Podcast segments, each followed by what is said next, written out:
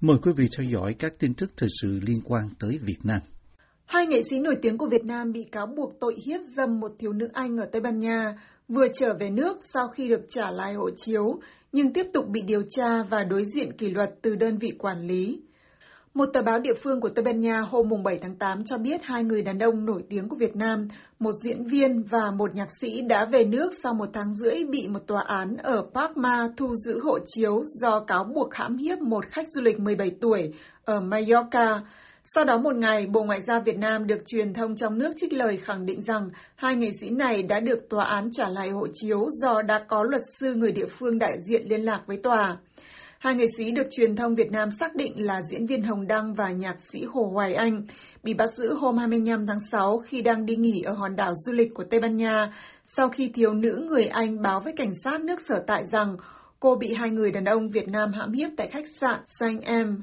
Cô gái này gặp hai nghệ sĩ Việt Nam tại một nhà hàng rồi ra bãi biển và trở nên thân mật trước khi về phòng khách sạn của một trong hai nghệ sĩ. Tố cáo với lực lượng thực thi pháp luật Tây Ban Nha, cô gái nói rằng hai người đàn ông Việt Nam ép cô quan hệ tình dục và sau đó bắt cô tắm để loại bỏ bất kỳ dấu vết nào của chất dịch cơ thể.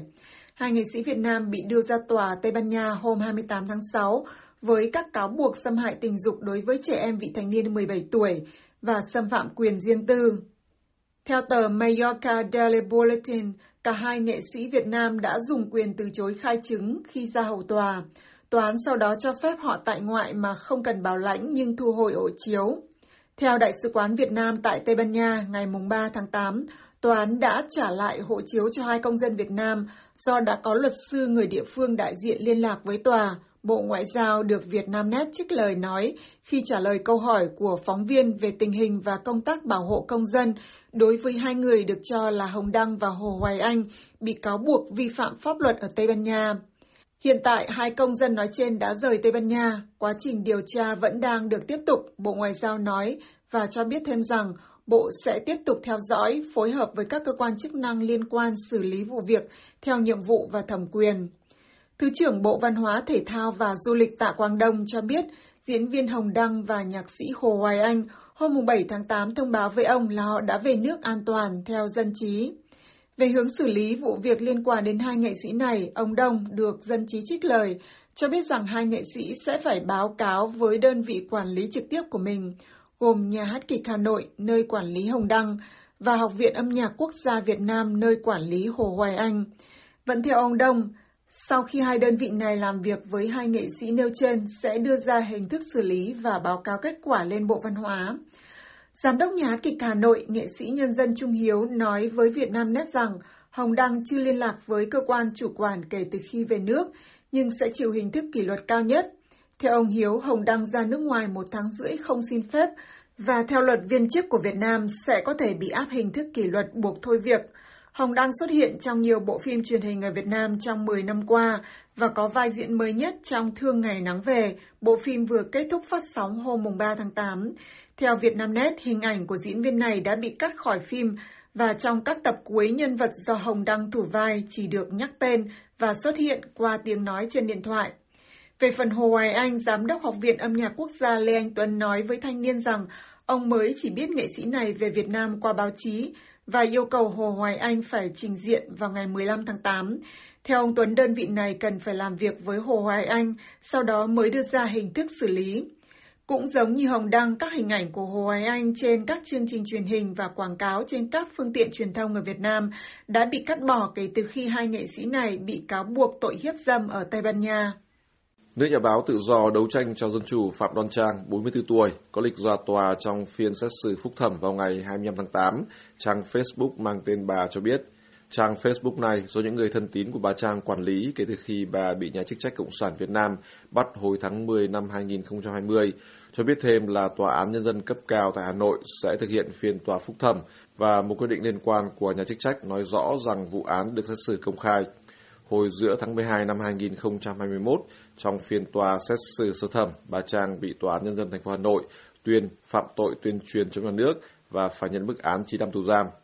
Luật sư Đặng Đình Mạnh, một trong những người bảo chữa cho bà Trang, cho VOA biết ở thời điểm đó rằng hội đồng xét xử đã nhận định là hành vi của bà Trang thuộc diện nguy hiểm cho xã hội, thực hiện một cách cố ý và vì vậy đã đưa đến kết quả là mức án còn cao hơn cả mức 7 hoặc 8 năm tù do Viện Kiểm sát đề nghị. Bà Trang và thân nhân có mặt tại phiên tòa đã phản đối bản án. Các luật sư bào chữa cho bà Trang cũng nói với VOA rằng việc buộc tội bà là chưa có đủ cơ sở pháp lý. Bà Trang, gia đình và các luật sư của bà cho rằng những việc bà làm chỉ là thực hiện quyền tự do ngôn luận mà thôi. Như VOA đã đưa tin, nữ nhà báo tự do và cũng là tác giả sách tích cực hoạt động vì dân chủ nhân quyền đã bị chính quyền Việt Nam bắt cách đây gần 2 năm. Trong hơn 10 năm trước đó, bà Trang đăng nhiều bài blog phản biện xã hội và thúc đẩy các quyền tự do dân chủ, viết một số cuốn sách bao gồm cả chính trị bình dân, phản kháng phi bạo lực, cầm năng nuôi tù, bị cấm ở Việt Nam, cũng như trả lời các đài báo nước ngoài trong đó có VOA, RFA và BBC về các vấn đề quan trọng ở trong nước. Đặc biệt đáng chú ý, bà Trang của ông Will Nguyễn, một công dân Mỹ gốc Việt, từng bị giam giữ ở Việt Nam vì tham gia một cuộc biểu tình lớn, cùng viết ra bản báo cáo đồng tâm xoay quanh vụ tấn công gây chết chóc của lực lượng công an vào thôn Hoành ở xã Đồng Tâm, Hà Nội đầu năm 2020. Bà Trang bị bắt không lâu sau khi công bố bản báo cáo này.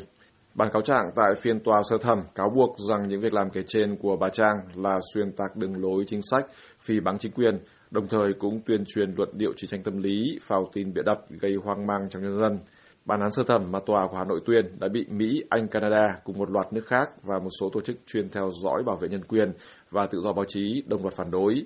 Phát ngôn viên Bộ Ngoại giao Mỹ nói trong một thông cáo ngày 14 tháng 12 năm 2021 rằng Washington lên án việc kết tội và tuyên án tù đối với bà Phạm Đoan Trang. Thông cáo nói thêm rằng bà Trang không làm gì ngoài bày tỏ ý kiến một cách ôn hòa và Mỹ kêu gọi chính phủ Việt Nam phóng thích bà Trang cũng như cho phép mọi người ở Việt Nam được tự do bày tỏ quan điểm mà không sợ bị trả thù. Thông cáo của phía Mỹ còn kêu gọi Hà Nội đảm bảo luật lệ và hành động của họ, nhất quán các điều khoản về nhân quyền trong hiến pháp Việt Nam cũng như cam kết và nghĩa vụ của Việt Nam với quốc tế.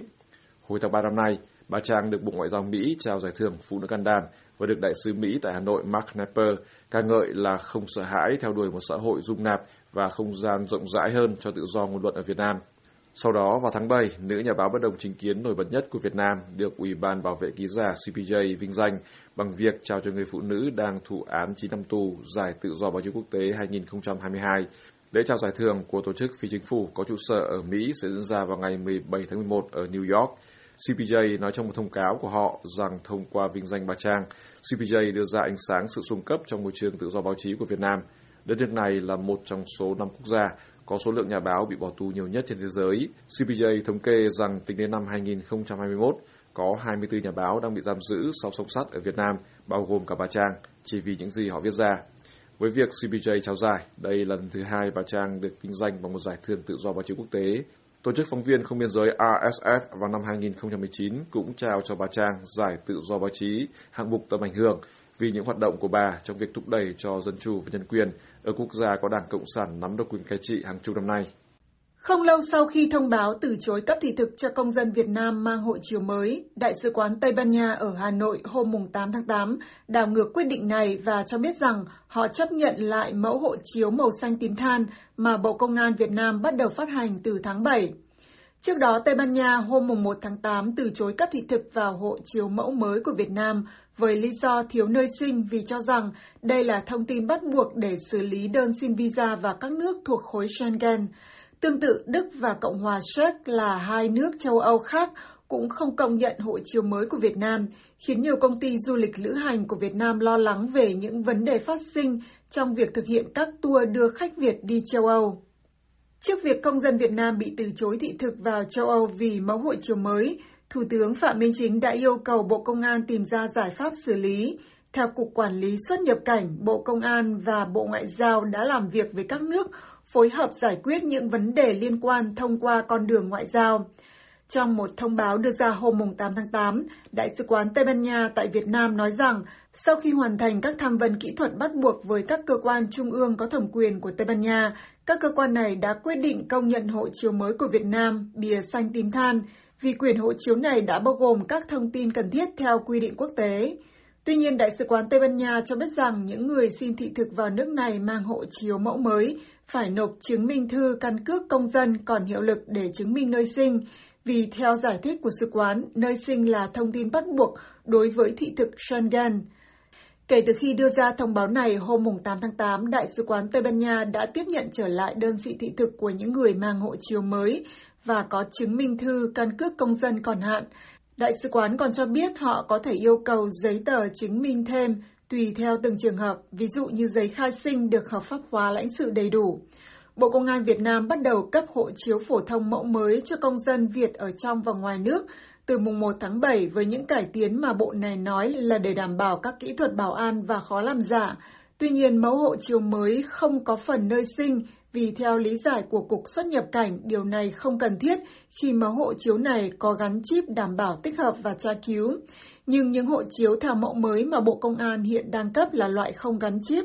Bộ này dự kiến cuối năm nay triển khai cấp hộ chiếu gắn chip điện tử theo lao động. Mặc dù bị các nước châu Âu từ chối, Bộ Công an khẳng định rằng mẫu hộ chiếu mới của Việt Nam tuân thủ đúng luật và thỏa mãn các điều kiện, tiêu chuẩn của Cơ quan Hàng không Dân dụng Quốc tế, gọi tắt là ICAO. Trong khi đó, Đại sứ quán Cộng hòa Séc ở Việt Nam cho rằng mẫu hộ chiếu mới của quốc gia Đông Nam Á không đáp ứng các tiêu chuẩn kỹ thuật về thông số y cao khi đưa ra lý do từ chối cấp thị thực cho công dân Việt Nam vào mẫu hộ chiếu mới từ mùng 2 tháng 8.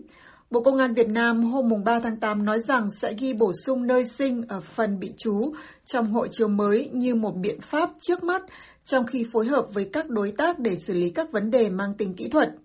Mặc dù Đức và Cộng hòa Séc vẫn đang từ chối các visa cho người mang hộ chiếu mới của Việt Nam, các nước châu Âu khác như Anh và Pháp lại công nhận hộ chiếu này. Cho đến nay, những người Việt Nam mang hộ chiếu mới cũng vẫn được Đại sứ quán Mỹ ở Hà Nội cấp thị thực.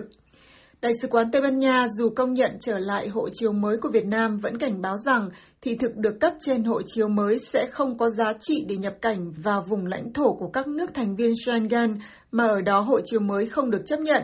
Đại sứ quán Tây Ban Nha khuyến nghị người xin thị thực mang hộ chiếu mới của Việt Nam phải liên hệ với đại sứ quán của các nước đó trước khi khởi hành trong trường hợp đi du lịch theo tour đến nhiều nước khác nhau. Chính phủ Việt Nam loan báo hôm 8 tháng 8 rằng họ vừa quyết định giảm một nửa mức thuế nhập khẩu ưu đãi đánh vào xăng trong bối cảnh nhiều người dân và doanh nghiệp kêu than về những khó khăn trong đời sống, sản xuất, kinh doanh do giá xăng dầu tăng cao trong nhiều tháng nay.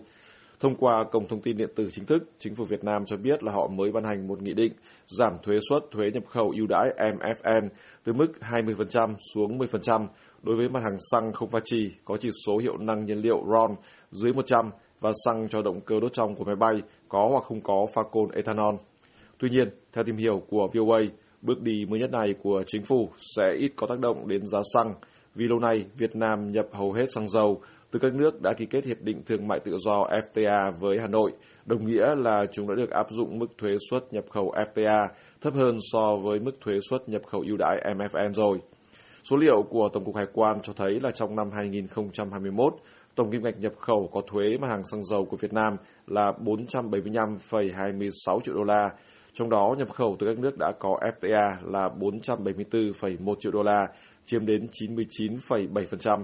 Trong 5 tháng đầu năm 2022, tổng kim ngạch nhập khẩu có thuế mặt hàng xăng là 826,53 triệu đô la, cơ bản cũng được nhập khẩu từ các nước đã có FTA với Việt Nam. Cũng do lượng xăng nhập theo diện chịu thuế suất nhập khẩu ưu đãi MFN quá nhỏ, nên Bộ Tài chính nhận định rằng khi chính phủ giảm mức thuế này sẽ không có nhiều tác động đến thu ngân sách nhà nước, cổng thông tin điện tử của chính phủ cho hay.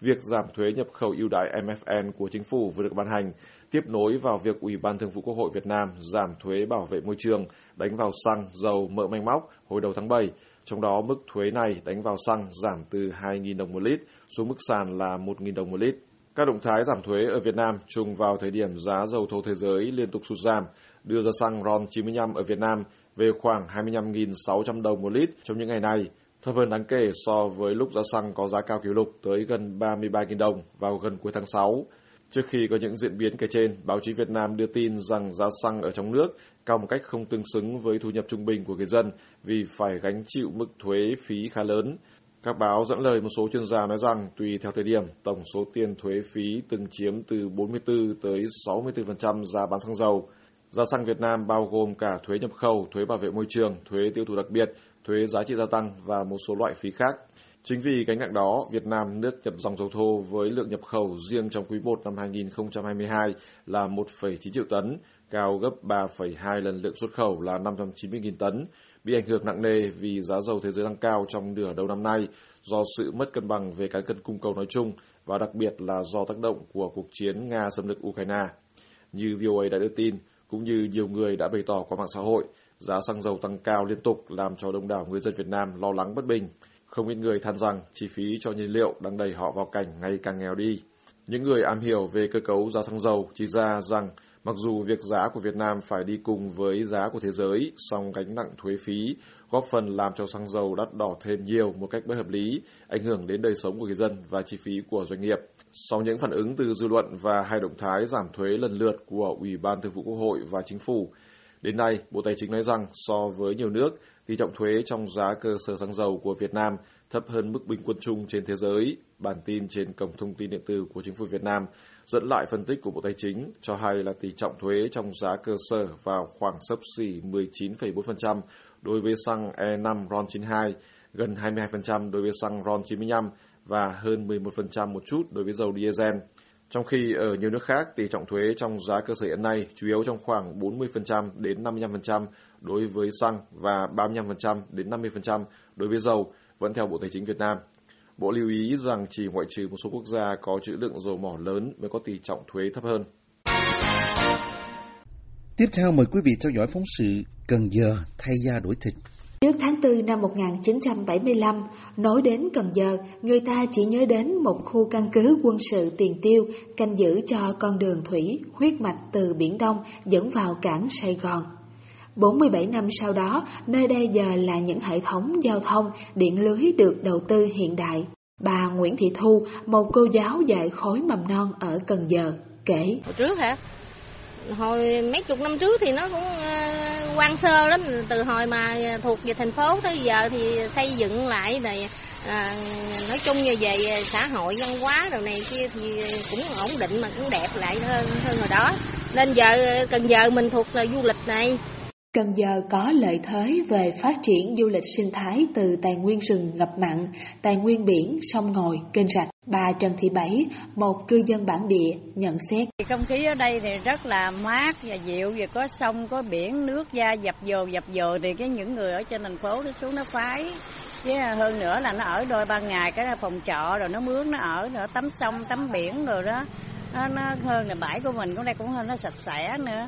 để phát triển hạ tầng từ giao thông cho đến các dịch vụ cho du lịch thì buộc phải quy hoạch đồng bộ những khu dân cư, khu thương mại và thường trong chuyện quy hoạch đất đai này ở Việt Nam luôn vướng mắc chỗ dung hòa được lợi ích của người bản địa với các yêu cầu của những dự án đầu tư. Bà Trần Thị Bảy kể rằng người dân tâm tư dữ lắm mỗi khi có tin tức về quy hoạch giải tỏa. Khi mà giải tỏa thì nó phải họp dân chúng lại, nó nói à, à, năm nào khoảng bao nhiêu năm thì ví dụ à, dân có, có thể là có tinh thần vững bụng lên hay là không? À, có nên giờ đi cái chỗ này hay là không? Nó khi mà con biết giờ dân đi cũng rất là khó khăn. Cả những đề là bao nhiêu năm gồm lợi biết bao nhiêu thì ta phải suy nghĩ. Với phần cái chỗ mà ta đã ở nó nó thoáng gió là mát mẻ những cái vùng biển mà khi mà mà kiểu mà nhà nước mà muốn muốn di dời cho dân thì phải suy nghĩ là dân phải có tính toán có nên đi hay không khi có được sự đồng thuận thì các dự án đầu tư như mở phà biển chẳng hạn sẽ được sự tán thưởng, hưởng ứng. Bà Nguyễn Thị Thu khoe về xứ sở của mình sau 47 năm hòa bình giờ là nó nói chung là giờ là về ờ, bên ờ, xã hội bên ăn sinh xã hội rồi trường học này. Nói chung là giờ ở dưới cần giờ này là đẹp nhất. Đông trời ơi thứ bảy chủ nhật đông ngạt luôn rồi chưa nói là về có đi phà về về về vũng tàu. Bây giờ tiện lợi là thành phố xuống đây đi về bển có 30 phút Cần Giờ là một trong ba địa bàn đầu tiên được Ban chỉ đạo phòng chống dịch COVID-19 của chính quyền thành phố Hồ Chí Minh công nhận kết quả kiểm soát tình hình dịch bệnh và Cần Giờ được thí điểm khôi phục hoạt động du lịch từ cuối quý 3 năm ngoái.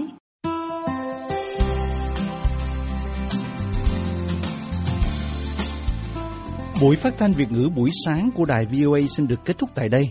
Tấn Chương cùng toàn ban Việt ngữ xin kính chào quý khán giả.